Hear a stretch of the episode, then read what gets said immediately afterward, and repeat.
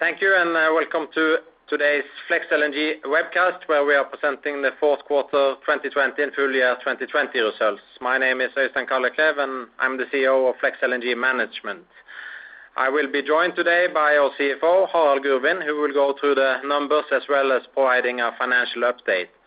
Our presentation today is a bit longer than usual, as we are reporting not only fourth quarter, but also the 2020 numbers. So we thought it would be appropriate to touch on some topics in greater detail. Today's presentation will be the last with Harald, as he will step down from his position. Harald joined FLEX LNG as CFO on January 1st, 2019, and have done a fantastic job for us, securing attractive long-term financing for all our ships and successfully listing the company on New York Stock Exchange. Harald joined from our related company, SFL, where he's been since 2006, serving as the CFO in the period from 2012 until he joined FLEX. We have recently recruited senior banker Knut Traaholt to take over the CFO role during second quarter. Knut is a veteran shipping banker with experience from both Swedbank and ABN AMRO, and he will be in the fortunate position to inherit a super strong balance sheet and a fully financed company from Harald. In any case, Harald will stay on in an advisory capacity to ensure a smooth transition. Please also note that uh, a replay of the webcast will uh, be available at FLEX LNG at a later point. So then we head to the disclaimer. Before we start, I will just make you aware of our disclaimer with regards to, among others, forward-looking statement, non-GAAP measures, and completeness of details. And the full disclaimer is available in the presentation, and we recommend that the presentation is read together with the earnings report. So let's kick off with slide number three, the highlights. Uh, 2020 have been a story about going from overhang to scarcity, about new lows and new highs. In the spring, JKM gas prices hit a new historical low of $1.8 per million BTU. At this time, TTF, the Dutch gas hub for Northern Europe, fell below $1 for the first time. However, in January this year, LNG cargoes in Asia were being sold close to $40 per million BTU, a staggering 20 times increase. We have also seen similar movements in freight rates with the Baltic LNG, which is a freight assessment which take into account full round-trip economics, i.e., ballast condition.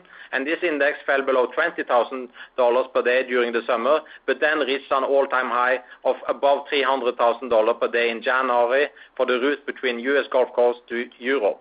Hence, we have been through a classic gloom and boom story, which the annals of commodity and shipping industry is filled with.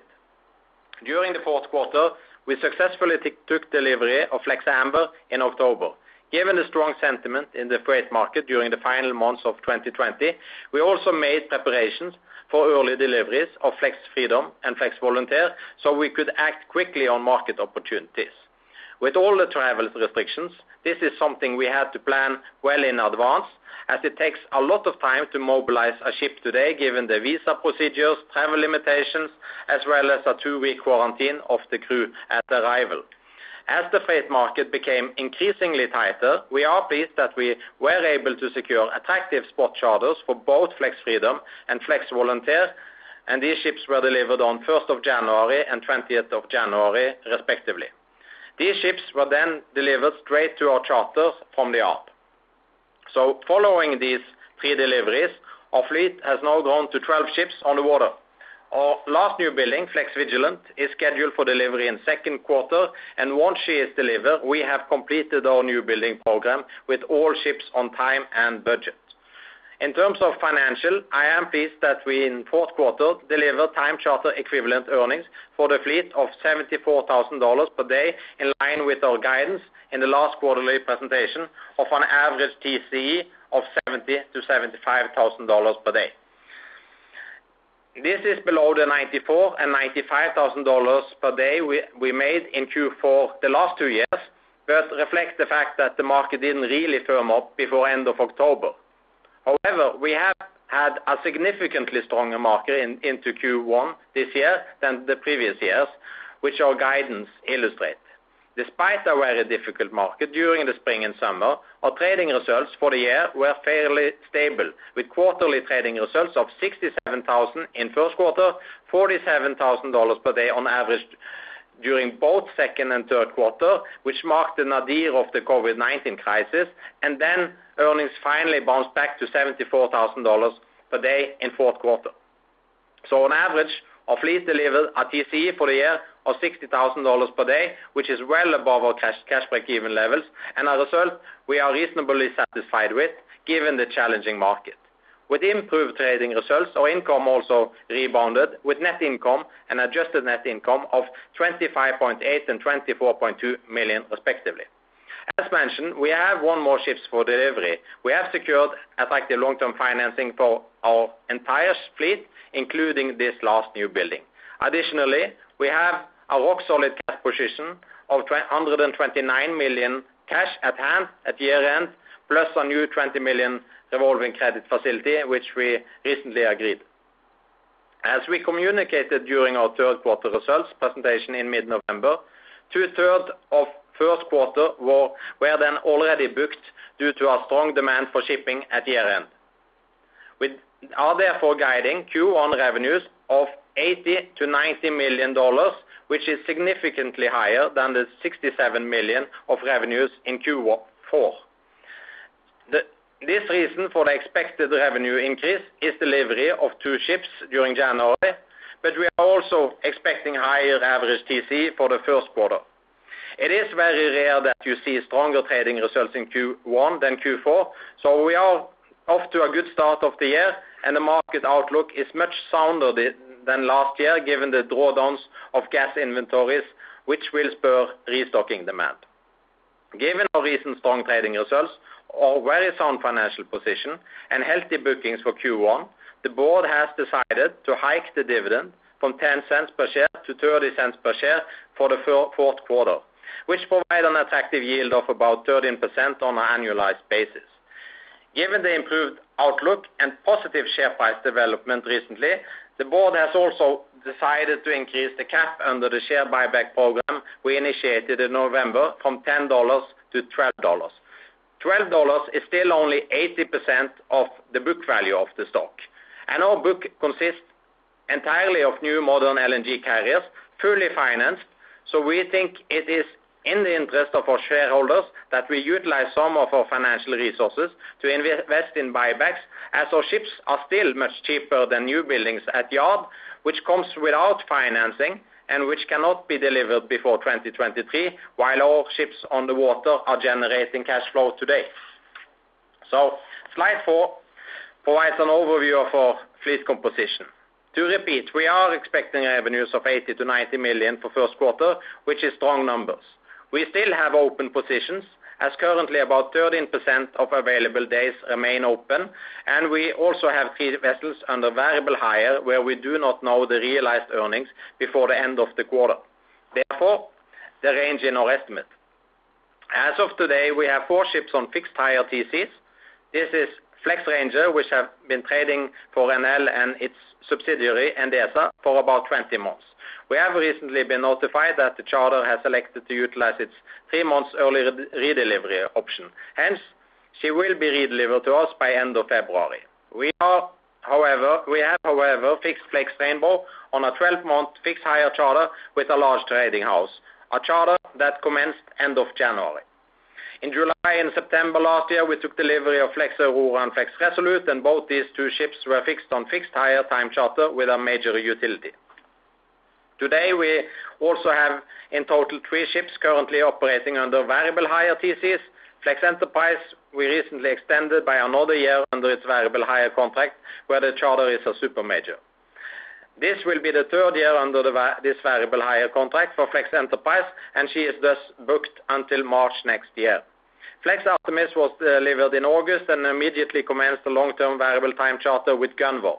Lastly, we took delivery of Flex Amber in October, and she commenced a variable hire time charter with a super major once arriving in load port end of October.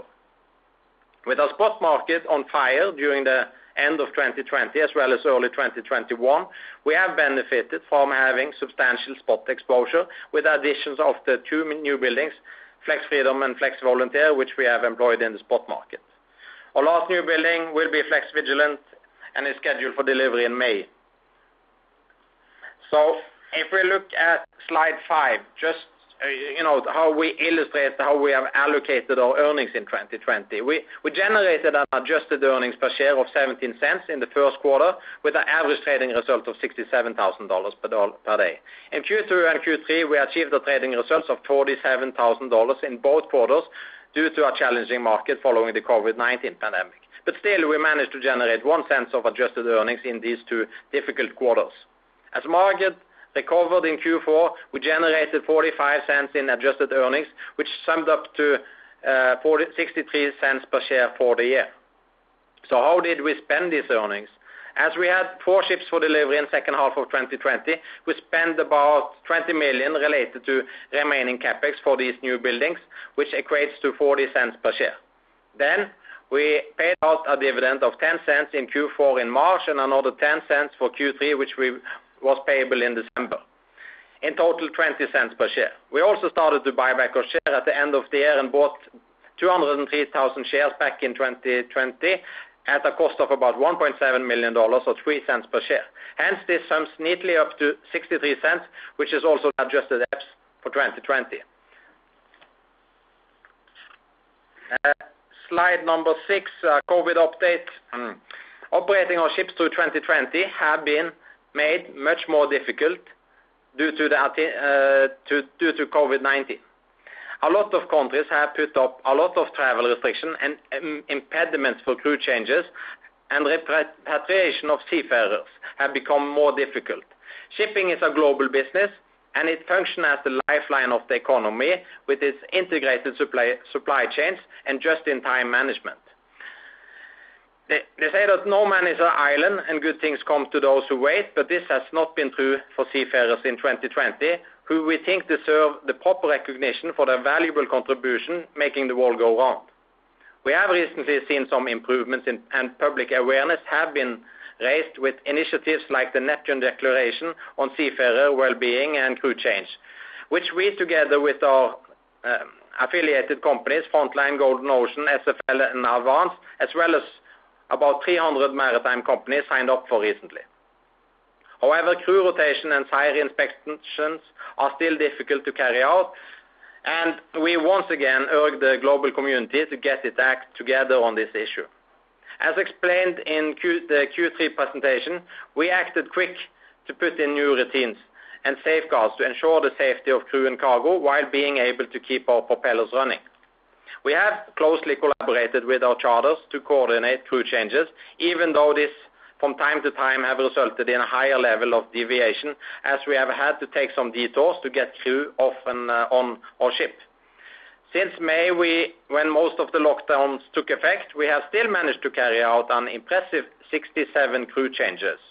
This means we have been able to keep the number of overdue seafarers to a minimum, but it's not possible to get the number to zero right now. When we reported in November, 93% of our crew was on time, i.e., they were not overdue on their contracts. We have since then managed to increase this to 96%, which puts us in world-class category based on the numbers we are seeing in the industry. At the same time, we have been able to reduce overdue time for those seafarers which are working overtime. We now have no crew being more than 30 days overdue.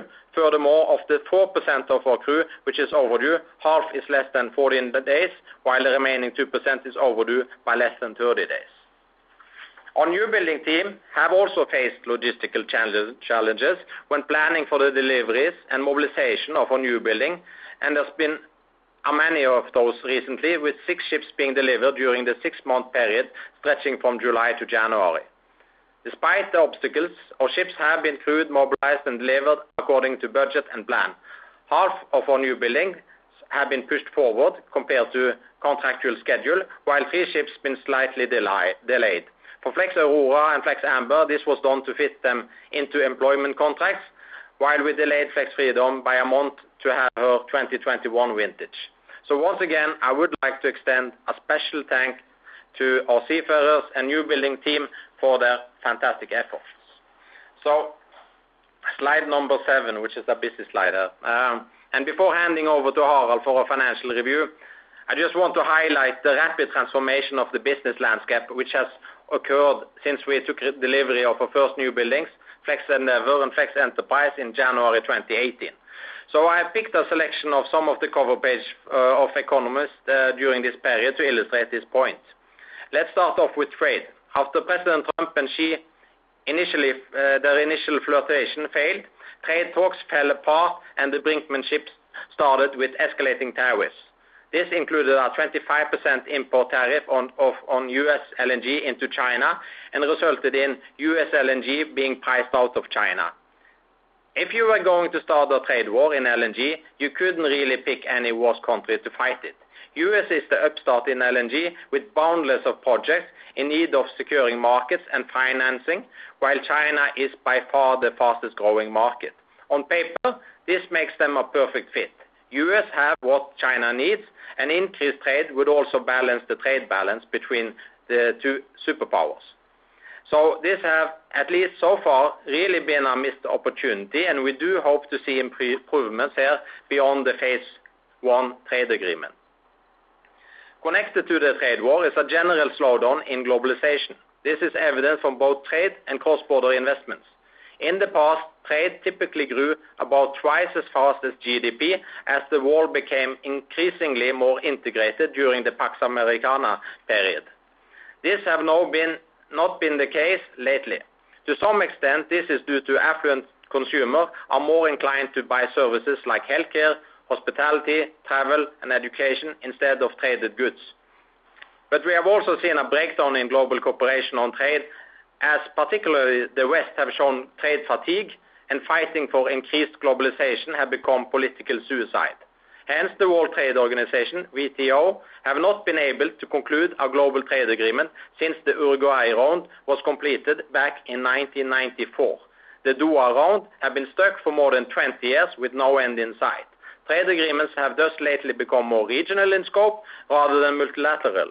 Today, we do see that developing countries are the ones pushing for trade liberalization, while rich countries have retreated.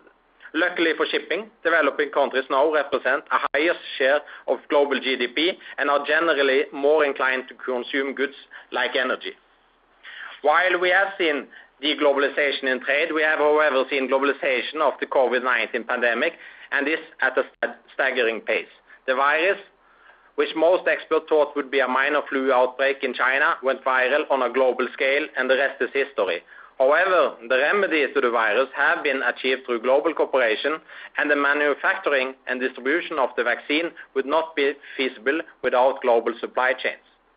With the COVID-19 outbreak, a lot of folks were expecting that environmental concerns would be overshadowed by COVID-19, and that the public purse would prioritize employment rather than the environment. But this has not been the case. The political will to reduce carbon emissions have been remarkably strong despite the biggest economic contraction since the Great Depression. And the U.S. is now also joining the global community under the Paris Agreement. Just from a pure economic rationale, it makes sense to push ahead with the energy transition. With a lot of fiscal stimulus, it makes sense to spend these public funds on energy for the future, which is low carbon gas coupled with renewables to avoid locking in emissions by opting for coal. So coal will be facing tougher times ahead, as also illustrated by one of the covers. It's not only the public sector who have become more conscious about sustainability. This is also a big investor trend. People who are making their money available for corporations want to see their capital contributing to the good of the society. 15 years ago, Economist, which is a rather progressive magazine, ran a cover with the title, "The Good Company: A Skeptical Look at Corporate Social Responsibility." Today, CSR, uh, the CSR acronym has been replaced by ESG, environmental, social, and governance, and this is rapidly becoming a license to operate. This was made very clear by the recent letter authored by Larry Fink, the head of BlackRock, which is the world's largest asset manager with a staggering $8.7 trillion under management. In the letter from Mr. Fink, he promised a big shakeout in how they manage their assets and companies which are not taking ESG issues seriously risk being excluded. This will also apply to passive index funds and exchange-traded funds, which have now become the most popular investment choice. So we in Flex think our activity is very well aligned with the public. Our ships transport a cargo which primarily replace coal with 50% reduced CO2 emissions. At the same time, this fuel cleans up the local air quality. A recent study from Harvard put the worldwide premature deaths from poor air quality due to particulate matter from fossil fuels to 10.2 million, where deaths in China and India represent a staggering toll of 3.9 and 2.5 million per annum. Well, you might say that LNG is still a fossil fuel, which is true, but LNG or natural gas is the cleanest burning hydrocarbon, reducing the harmful particulate matter pollution compared to coal by nearly 100%. At the same time, our new ships have a CO2 footprint of less than half of the older steam turbines. We have also adopted sustainability accounting standards, and we will report our third annual ESG report in April, where we'll publish a lot of non-financial figures related to emission as well as social and governance issues. And lastly, as mentioned, the medicine against COVID-19 is not only newly developed messenger RNA uh, vaccines, but all Keynesian fiscal and monetary stimulus on an unprecedented scale. We are living in the age of the greatest ever fiscal and monetary experiment. Will easy money and huge budget deficit at a time when baby boomers are retiring, leading to will that lead to higher inflation? Are we seeing the last melt up in the debt super cycle, which have now endured since Paul Volcker and fellow central bankers managed to rein in inflation about 40 years ago? Will this debt super cycle be replaced by a new commodity super cycle? These are questions on the top of the mind for most investors these days. In any case, we are not afraid of inflation, and certainly not a commodity super cycle. Our balance sheet consists of real physical assets, being 13 ultra-modern LNG carriers, which transport LNG, which is rapidly becoming a commodity dealing from oil. In times of inflation, commodity stocks tend to outperform the general market, and shipping is part of the commodity value chain. If our customers are selling their cargoes at higher price, there is generally more money on the table to pay freight. So uh with that economic and political backdrop, I think we are ready for the financial hour. Thank you, Øystein. Looking at the income statement on slide eight, revenues for the quarter came in at 67.4 million, up from 33.1 million in the previous quarter.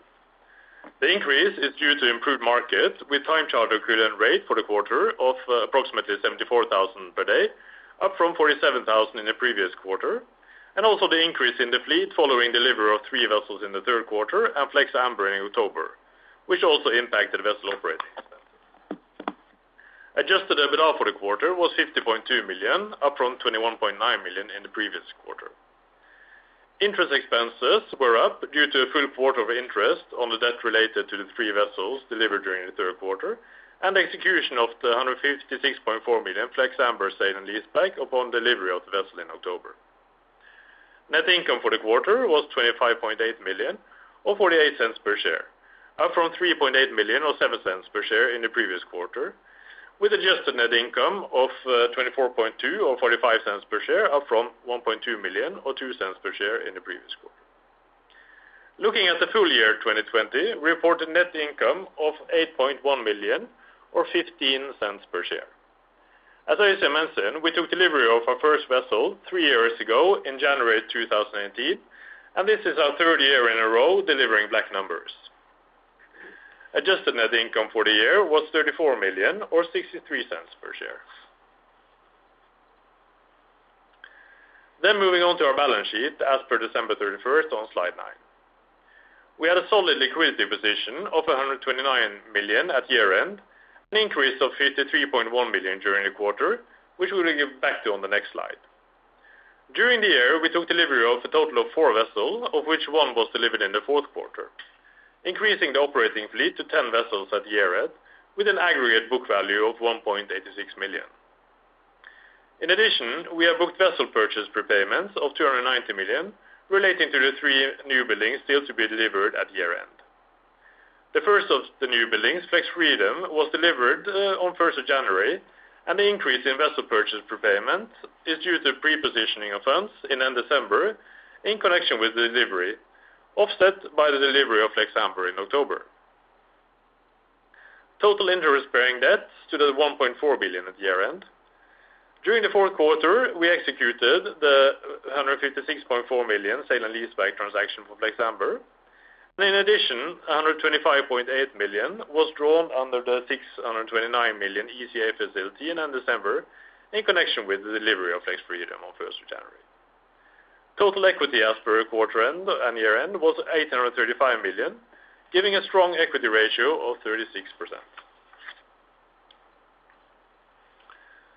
Looking at our cash flow for the fourth quarter on slide 10, we had a positive net cash flow of 53.1 million. Cash flow from operations was 51.6 million, which includes positive working capital adjustment of 14.4 million, mainly due to an increase in prepaid hire due to the strong market.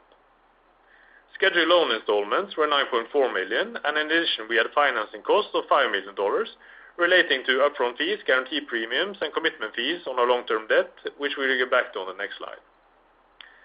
Net new building CapEx made a positive contribution of 23.2 million in the quarter relating to the new building Flex Amber. As mentioned, we executed a 156.4 million sale and leaseback transaction upon delivery compared to total CapEx, including change order and pre-delivery expenses of 133.2 million. In November, we announced a share buyback program of up to 4.1 million shares. During the quarter, we repurchased a total of 203,000 shares for 1.7 million or $8.20 per share on average. In addition, the $0.10 dividend for the third quarter of 5.4 million was paid in December. Looking at our cash flow for the full year on slide 11, we started and ended the year at 129 million in cash. Cash flow from operations was 89.3 million during the year, while scheduled loan installments were 36.3 million. During the year, we arranged more than 900 million in new attractive financing, securing funding for all seven new buildings still under construction at the beginning of 2020. The associated financing costs totaled 17.5 million, of which 9.9 million were upfront fees to the financiers. In addition, we paid a guarantee premium to KEXIM totaling 3.2 million under the 629 million ECA facility, where part of the loan is guaranteed by KEXIM.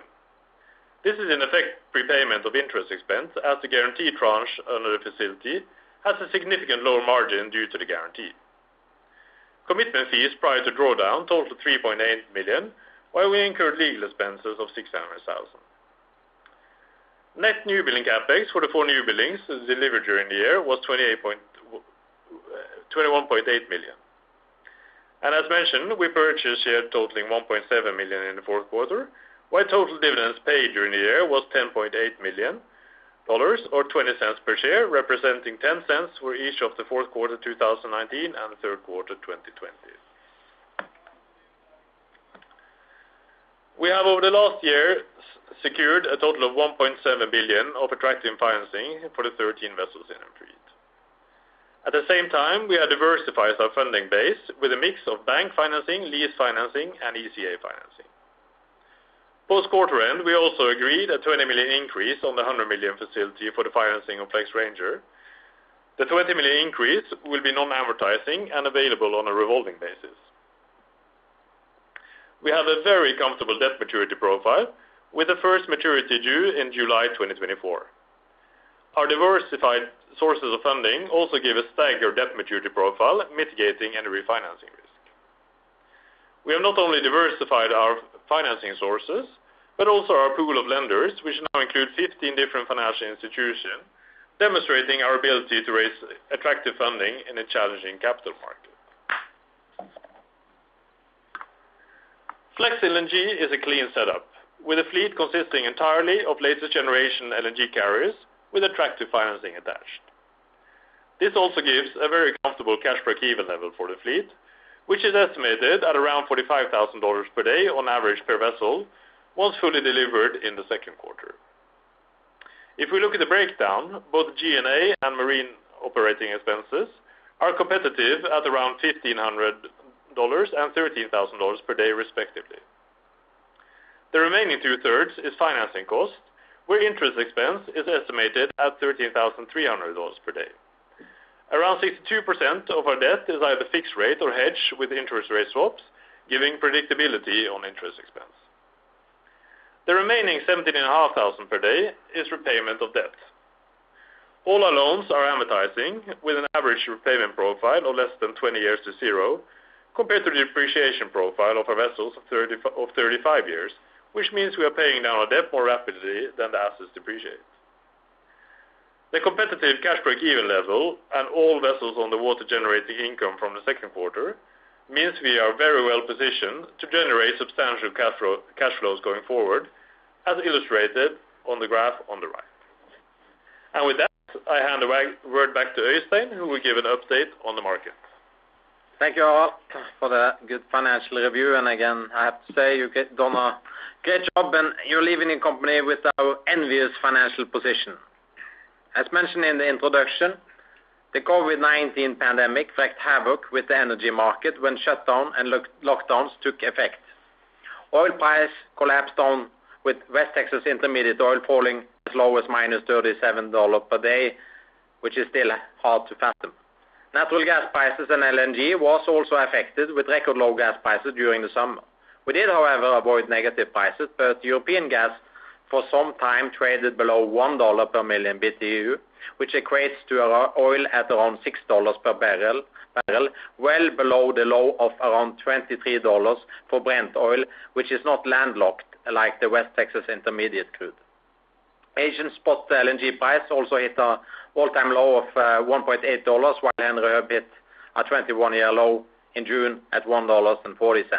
As previously mentioned, this resulted in a flurry of cancellation of flexible U.S. LNG cargoes. But notwithstanding this, LNG exports managed to grow by about 1% in 2020, which makes it an outlier in the energy space. This is well below the 7% growth we expected, but still much better than other energy sources. The closest substitution to LNG, pipeline gas, fell by about 3% as LNG is rapidly grabbing market share from pipeline gas. By 2025, we do expect that more gas will cross borders as LNG on ships than through pipeline, as LNG on ships are more flexible uh is a more flexible mode of transportation, giving the shippers more options where to monetize the gas. Oil output fell by about 8%, driven by OPEC+ Russia's cut of 9.7 million barrels, as well as less shale output in the U.S. Coal, which is facing existential threat, was down close by 7% in 2020, while nuclear power was down by 4.5%. Only other energy source that grew was renewables. There are different ways to measure renewables, whether it's installed capacity or electricity or power output. According to IEA, electricity output grew by 6.6% in 2020. Hence, as we have talked about before, there are two sources of energy that will keep on growing, and this is renewables and natural gas. Renewables are intermittent, while gas is flexible and can be turned on and off quickly, so they fit well together, as we have pointed out in the past. Okay, slide 15. Let's do a quick recap and review of the spot freight market. The graph to the left-hand side represents the headline rates for large modern LNG carriers with two-stroke propulsion. Keep in mind what I've said before, that headline rates do not fully take into account ballast bonus conditions, so actual spot rates can significantly differ from headline rates, both on the upside and downside, depending on the firmness of the market. Despite COVID, 2020 have, for the most part, followed the usual seasonal pattern, but with much weaker rates during the spring and summer compared to previous years due to lost freight demand caused by the wave of cancellations. However, as we said in our second quarter presentation in August, we were starting to see improvements with cargo cancellation tailing off with July and August marking the peak cancellation months. The comeback of U.S. LNG was, however, somewhat delayed by the most active hurricane season on record, which disrupted LNG export out of U.S. Gulf Coast uh, plants during August, September, and October. But these supply outages did, however, spark a rally in the product market, which I will cover shortly. During the August presentation, we also assessed the probability of our third consecutive warm winter to be low, as La Niña alerts were then already being sent out. As we pointed out, last time we saw a cold winter in 2017, 2018, the spot market held up well in Q1. We therefore kept substantial spot exposure during the winter, either by trading in the spot market or fixing our ships on variable hire time charter, which are linked to the general freight market. As we have now seen, the thesis of a cold winter played out well for us. First, Northeast Asia was hit by extremely cold weather in December and January, with Beijing experiencing the coldest weather in five decades, while uh, Japan experienced record snowfall in several regions, which together with nuclear uh, shutdowns, resulted in the power market going haywire at the start of the year. Northern Europe have, however, been unusually uh, cold in January and February, driving up gas demand and inventories down. Recently, we have seen the Arctic weather also hitting Middle America, with Texas averaging similar temperatures as Alaska, resulting in all-time high power demand and causing rolling blackouts in one of the most energy-rich places on the planet. While the market was on fire at the end of the year and into January with record high freight rates, rates have now normalized as the cold spell in Asia have subdued. The cold weather has, however, continued in Northern Europe with firm gas demand and a big drop in gas inventory. Consequently, the spread in gas prices between Asian and European markets have narrowed, which is also evident from the next slides when we are talking about product prices. Less arbitrage and gas prices returning to more fundamental values have thus pushed more Atlantic cargos to Europe instead of the longer route to Asia. During December and January, a lot of ships had to take the long route via Suez or Cape of Good Hope, and this can add up to 50% to the sailing distance. Shorter sailing distances have thus freed up more ships, and this, coupled with less arbitrage, have cooled down the freight market. As you can see from the graph on the right-hand side, vessel availability was very low at the end of the year going into 2021. This was particularly the case in the Atlantic or the dark blue color here. So the ships coming open now are mostly based in Asia, where demand was strong at the beginning of the year, while we are now seeing more of the Atlantic cargo staying in this basin, which means some ships will need to reposition. Freight rates have thus returned to seasonal normal levels, but we were able to monetize a strong market by fixing both our new buildings on attractive charters, as mentioned, while also getting a boost on our variable hire contracts during January. Next slide um, illustrates the development of the spot market, with spot LNG volumes growing to 37% of volumes in 2020. There is also more demand for spot freight. And with high availability of ships and low rates in the summer, it was easy for charters to opt for spot fixtures, particularly given the high level of uncertainty. That a lot of folks were working from home probably also affected decision-making. However, we do expect the spot market to mature, so it's positive to see spot or short-term fixtures growing by about 50%, which makes this market more liquid. Gas prices. Um so gas prices started to recover over the summer and into a cold winter. The average JKM front-month contract for February was about $18, but it hit a high of $32.5 before rolling over on January 15 to March contract. And this was due to buyers in Asia being short on volumes given the cold spell. This is a remarkable turnaround. However, such prices are not sustainable in the long term given the oil price. As At one time, LNG prices were trading at about $200 per barrel of oil equivalent. So LNG prices have now normalized. As oil prices have been on a bull run, LNG linked to oil price at a slope of 13%, which equates to about 25% discount to oil, have therefore strengthened and is now back above spot LNG prices. The takeaway from this slide is, however, that future prices for gas in Europe and Asia are now well above U.S. prices, which reduce the risk of cancellation significantly, and where cargo economics are at a level where charters can pay substantially higher freight over the summer than what was the case last year. This notwithstanding the recent cold spell in U.S. with associated high gas prices, which is expected to subside. Slide 18, inventories.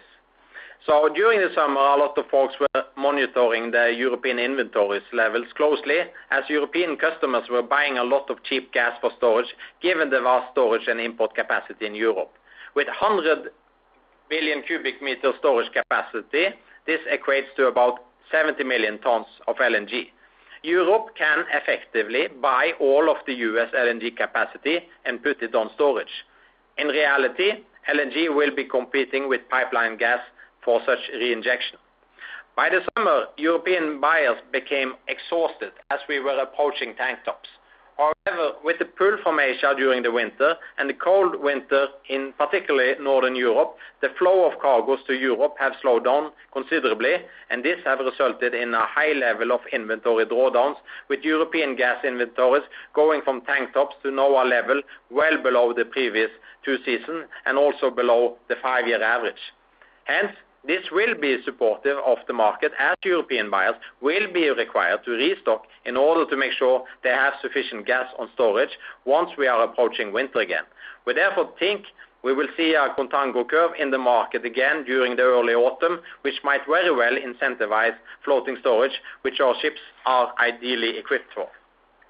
So, uh the weather, slide number 19. I'm not gonna spend too much time on this, as most viewers probably read newspapers, but we have highlighted uh, repeatedly during our presentations that weather plays a huge role in the LNG market. And while the winter has been mild the two previous seasons, it's back with a vengeance this season, mm, first in Asia, then Europe, and now in the U.S. This only illustrates the fact that it's not possible to just electrify everything. We need flexible gas as part of the future energy system, as the gas system can transport ample energy on short notice to consumer, particularly under peak conditions. In Germany, where renewables have a high share, there has been a lot of talk about Dunkelflaute-Angst. Dunkelflaute is a word where we combine Dunkelheit, meaning darkness, which is not good for solar energy, with the word Windflaute, which means little wind. I think recent experience have demonstrated that Dunkelflaute, combined with cold spells, evidence the need for flexible gas, and it's therefore not surprising that energy majors like Shell, BP, and Total are building their future business strategy around low carbon and clean gas together with renewables. So U.S. Uh, exports, slide 20. While OPEC and Russia balance the oil market through fiat, the LNG industry sorted out the needed rebalancing through the market, as there was no sign that the big producer like Qatar and Australia were willing to cut capacity.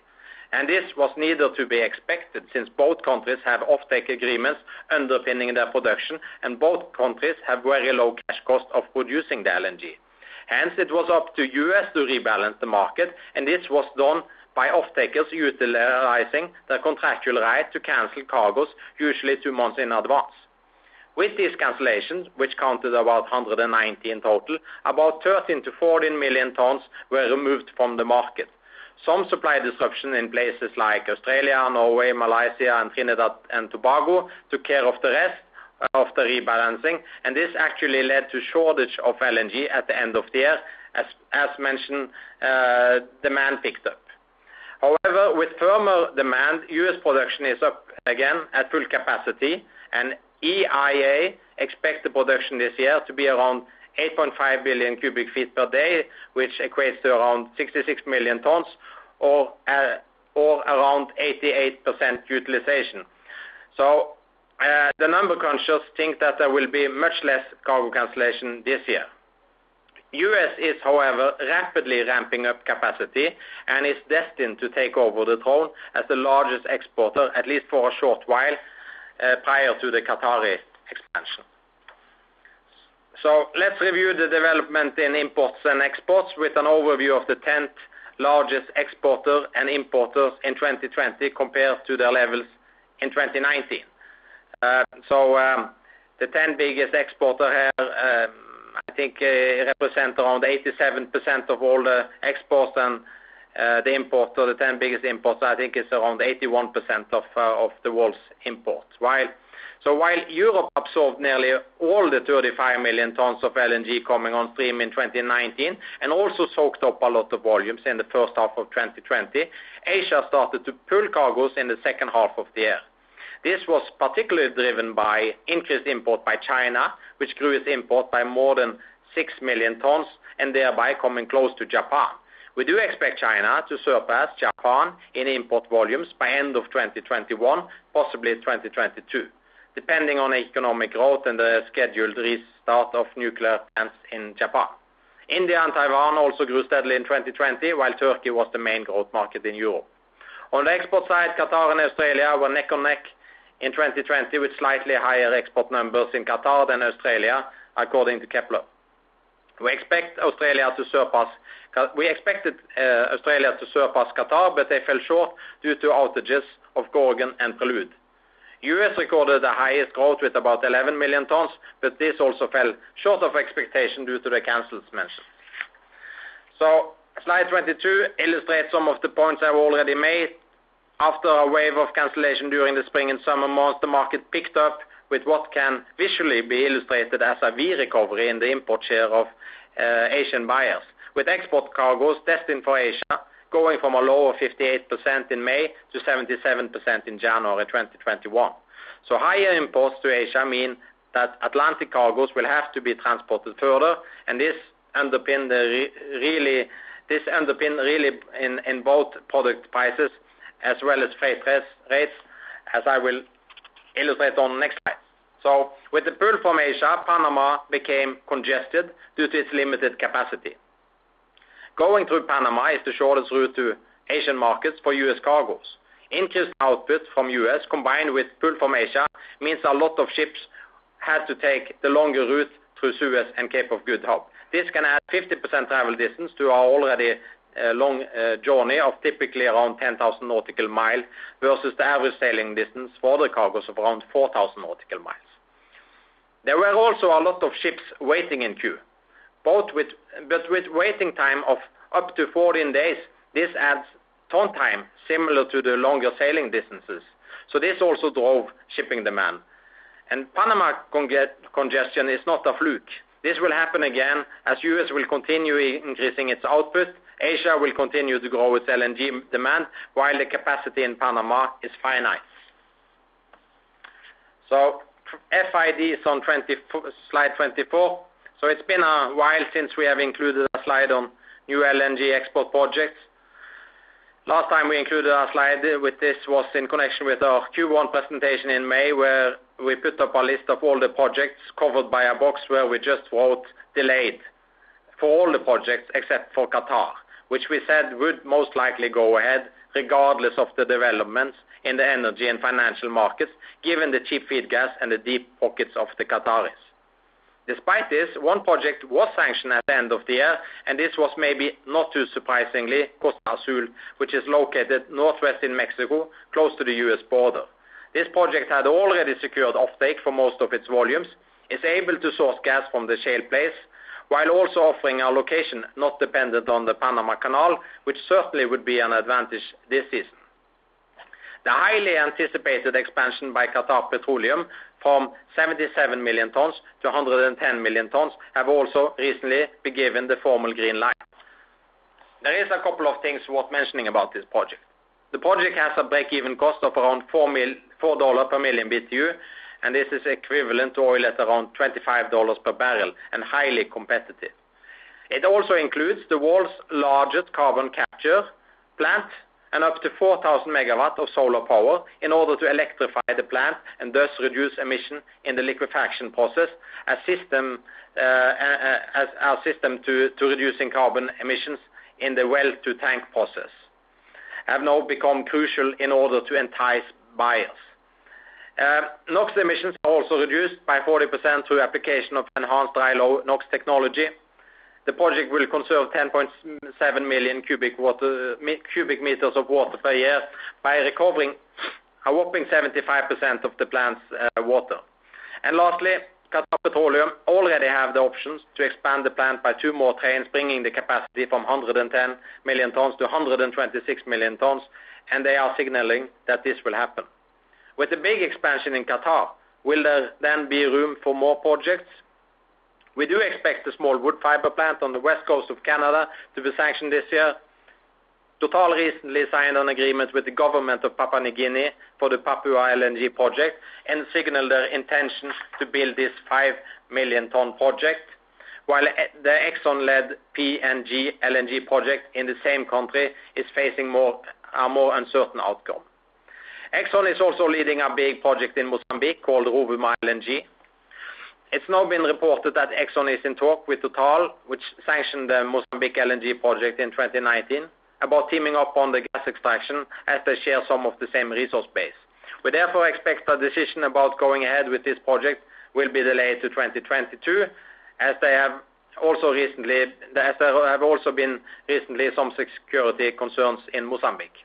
Woodside, which operates the Pluto field, has recently secured offtake for 2 million tons, so it wouldn't be too surprising if this project is also given the green light. And then finally, it's U.S. We would expect to see some more project going ahead given the vast shale resources available close to the Gulf of Mexico, and we have put up some of the hot contenders here in the box to the right-hand side of the slide. ESG. I already touched a bit on this, but as mentioned in the past, ESG is not something we just report because it's expected of us. ESG is an integrated part of our strategy. Our strategy is to move LNG to market so it can replace coal, and this is the quickest and cheapest way of not only reducing global warming, but also imperative in order to solve the air pollution problems which are running rampant, particularly in Asia. Furthermore, we have ships which are much more efficient than older generation of ships. First we have a cargo reducing emissions substantially, and then we have ships which are doing this much more environmental friendly. Our ships are also being fueled by the cargo we transport, LNG, which is also the most environmentally friendly fuel available. So we implemented ESG reporting in line with Sustainability Accounting Standards Board guidelines for maritime transportation, with our first report published in uh, 2018. Uh, our third annual report will be published in April, we will continue to broaden the scope under what we are providing of non-financial measures so that investors can assess how we are running our business, not only in terms of the environmental issues, but also in relation to social and governance issues. So GHG emissions or decarbonization of shipping, which is becoming a big thing. As I've mentioned earlier, decarbonization is taking center stage in the industry. IMO's Marine Environment Protection Committee, MEPC, held its 75th session in November 2020, where they discussed and approved the first draft amendment to MARPOL Annex VI. The aim is to implement a short-term measures for greenhouse gas emission reduction based on mandatory goal-based technical and operational measures to reduce carbon intensity of international shipping, with a view to adopt at MEPC 76 scheduled for mid-June 2021. This is probably the biggest regulatory change in shipping since the introduction of double-hull tankers, and it's much bigger than IMO 2020. If adopted then, as we believe will happen, these amendments would enter into force on 1st of January 2023. The amendments representing short-term measures for GHG emissions reduction utilize a two-part approach to address both technical and operational aspects of limiting greenhouse emissions. The two most important changes are implementation of energy efficiency requirement for all existing ships and not only new ships. This is what we call EEXI, and this will take effect from 2023. It's a bit similar to fuel efficiency standards for cars, only that it will also include all existing ships as well as the new ships. The measuring stick here will be carbon emissions per ton mile. The second part is implementation of annual operational carbon intensity indicator. In practice, this means each ship will get a report card each year, which is like an energy marking you find on everything from dishwashers, refrigerators, or even houses. The report card goes from A to E, and if you get a D three years in a row or a E, then you need to take corrective action immediately. There is a lot of uncertainty about how this will play out. We can read in the newspaper that somewhere around 50%-80% of the ships today will not be able to uh, are not complying with these rules, and this depends whether you are reading Shipping Watch or TradeWinds. What is clear, however, is that LNG is a bit more complicated than most shipping segments. Keep in mind, LNG ships have historically been extremely inefficient, as the thermos keeping the LNG cold have until recently not been very efficient. This means boil-off gas, and until about 10 years ago, most ships used steam turbines to burn this boil off to create propulsion. But as I pointed out earlier, steam propulsion is not very efficient. Additionally, these ships have much less cargo capacity than the newer ships, affecting the ratio of carbon emission to ton-mile. These ships, therefore, score poorly on carbon emissions, as illustrated earlier. While the solution in most of the shipping segment will be to tune down the engines or what we will call engine power limitation, resulting in slow steaming, this option is not straightforward in LNG shipping. You can't stop the boil-off from the tanks if you tune down the engines, so you either have to retrofit reliquefaction or improve insulation. But this is costly and probably not worthwhile for all the inefficient ships. Additionally, these ships are already fairly slow on boil-off speed, so doing this will further decrease the speed, making them commercially unattractive. And some owners with tonnage under contracts will maybe not be able to meet operational requirements under these charters if they are pursuing this strategy. Another hot topic is CH4 emissions, which is an LNG-specific issue and which have therefore not received much attention. CH4 is a potent greenhouse gas with about 28 times higher effect than CO2. We think it's fair to include this as well. If so, the carbon footprint of the four-stroke diesel-electric ships will go up a lot, as the carbon emission, taking this into account, is similar to steam ships. Hence, we think attrition of older ships due to this new legislation will go up a lot, and this will be more the case in the event of even a carbon taxation, as this will further aggravate the problems for the less efficient ships. We are, however, well-positioned to meet the required 40% reduction in carbon intensity by 2030, as our fleet consists entirely of new ships with efficient dual-fuel two-stroke engines and a relatively low boil-off rate. So we view these rules as an opportunity rather than a threat.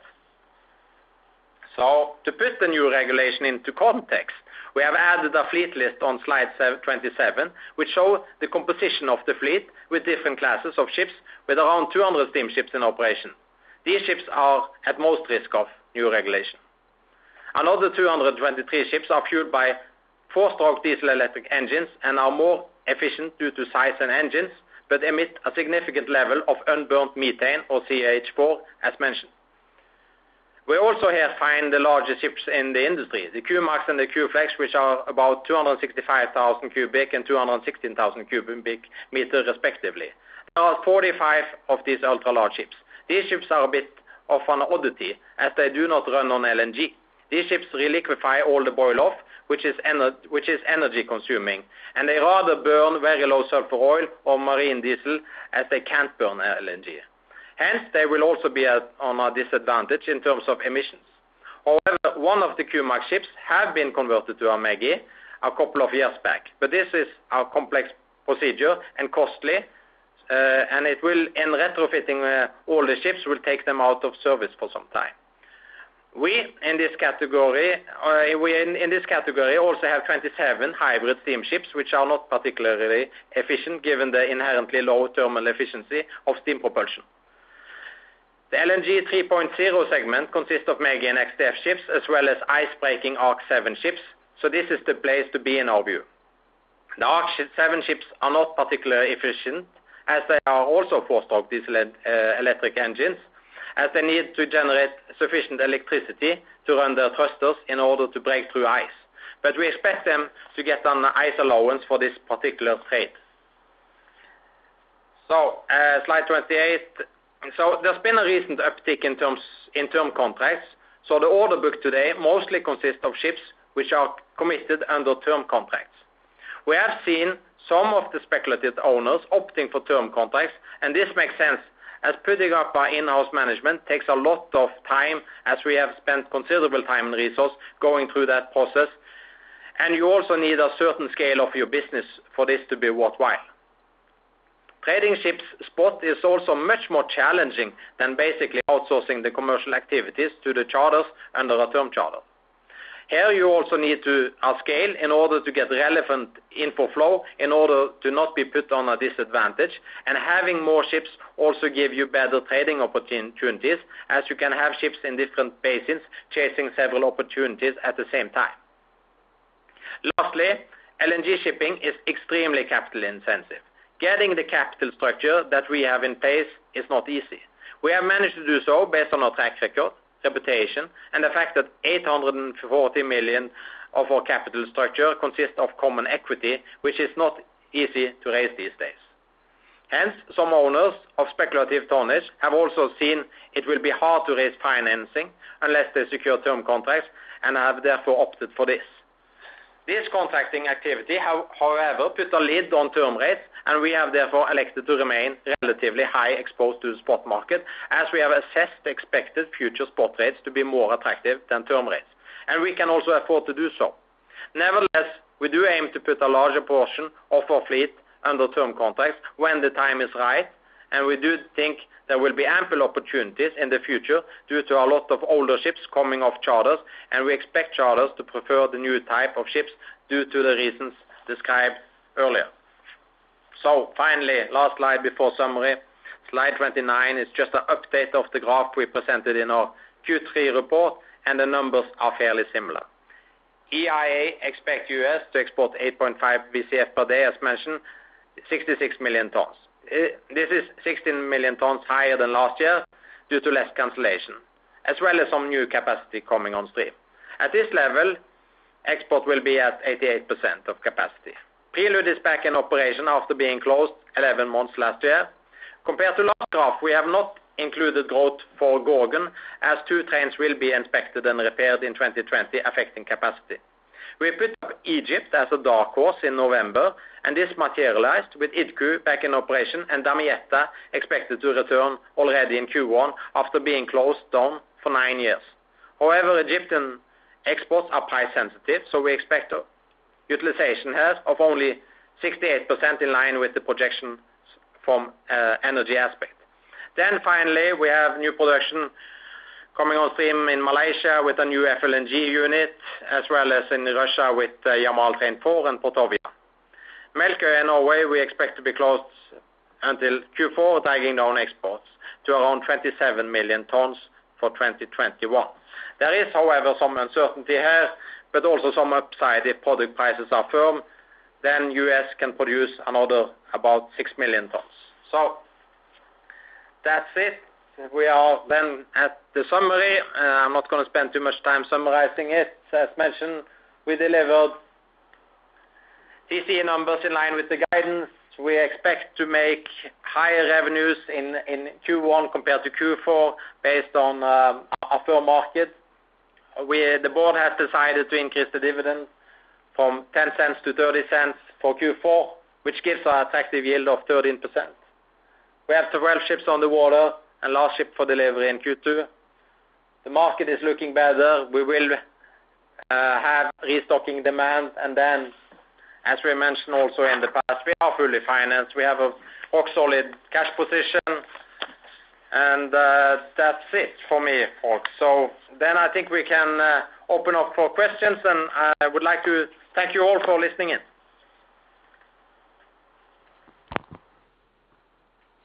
Ladies and gentlemen, we'll now begin the question and answer session. As a reminder, if you wish to ask a question over the phone, please press star and one on your telephone keypad.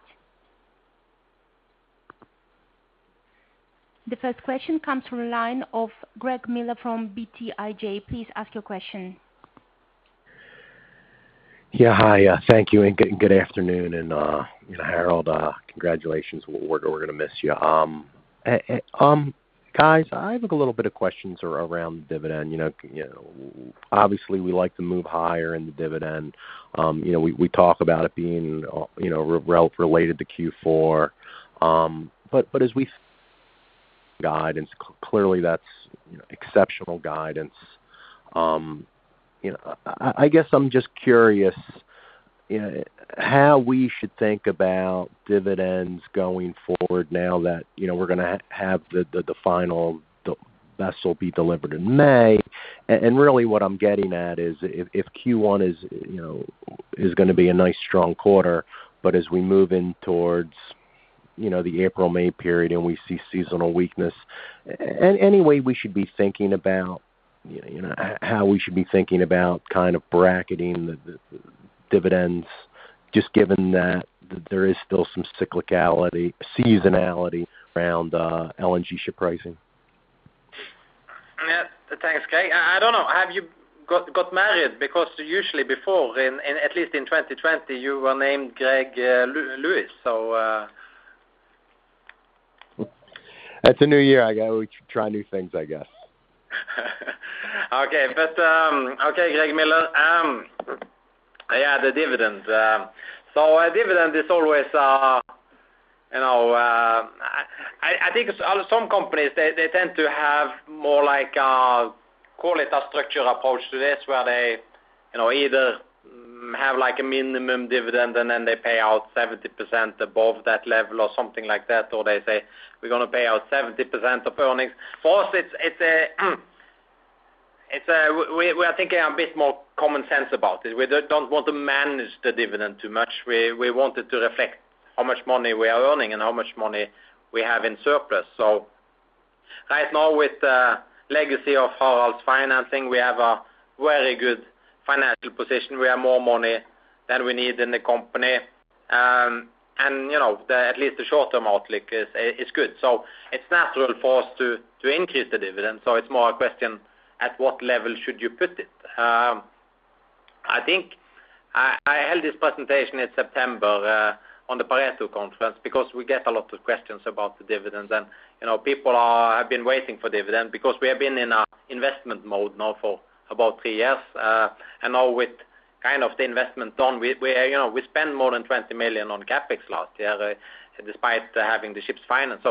So how to think about the dividend? So we have $840 million of equity, and this is all common equity, so there's no fancy equity here with some preference on dividends.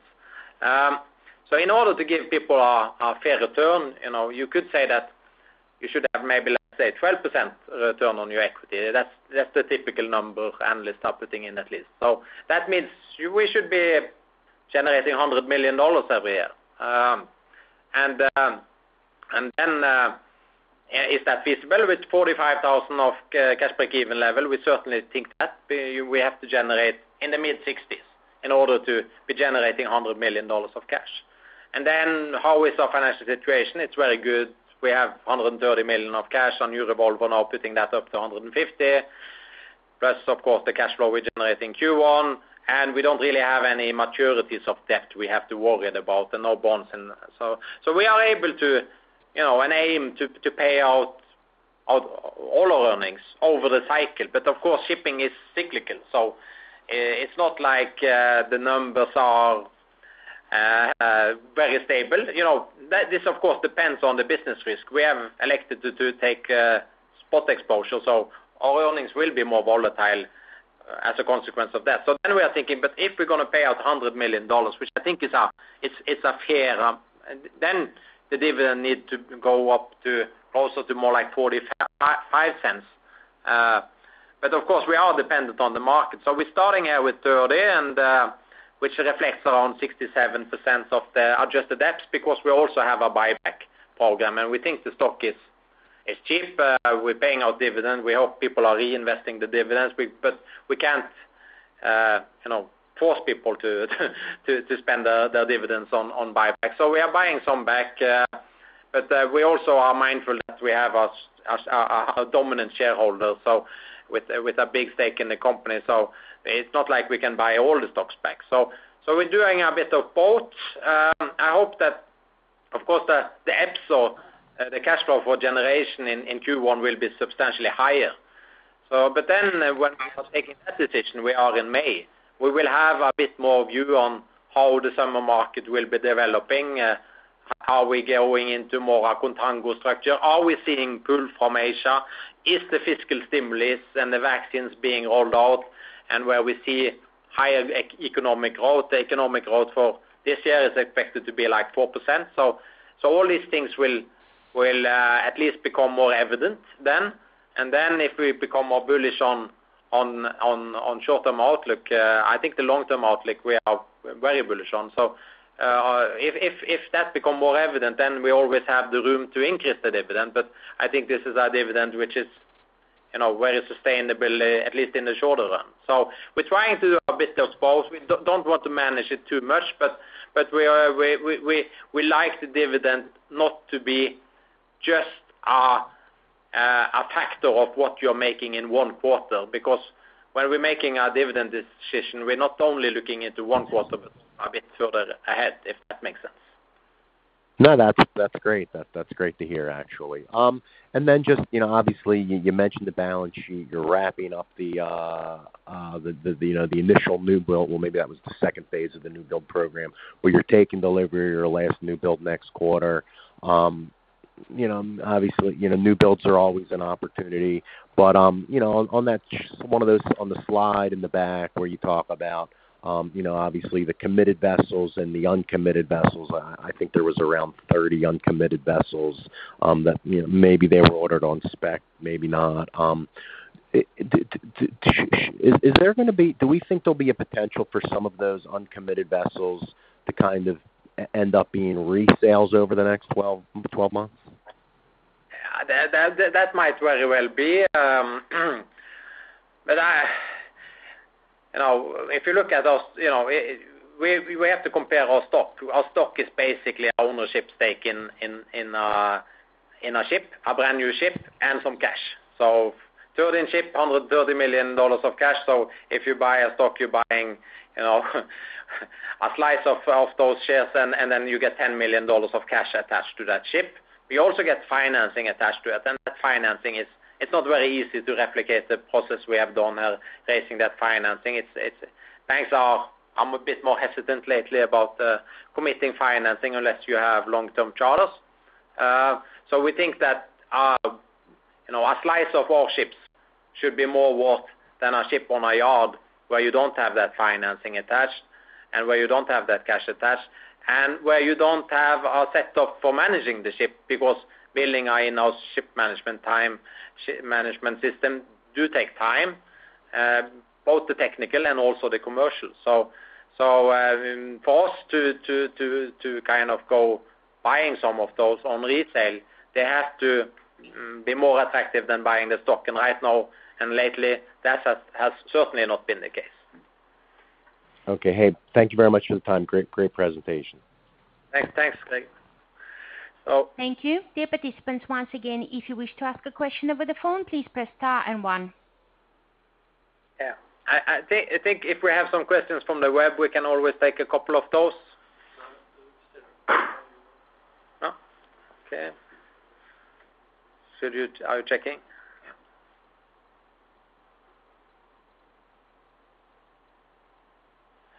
Yeah. I think we were talking for like an hour here, so I guess everything is very clear and uh, evident, hopefully. Uh, if not, you know, we are back uh, with presentation in May.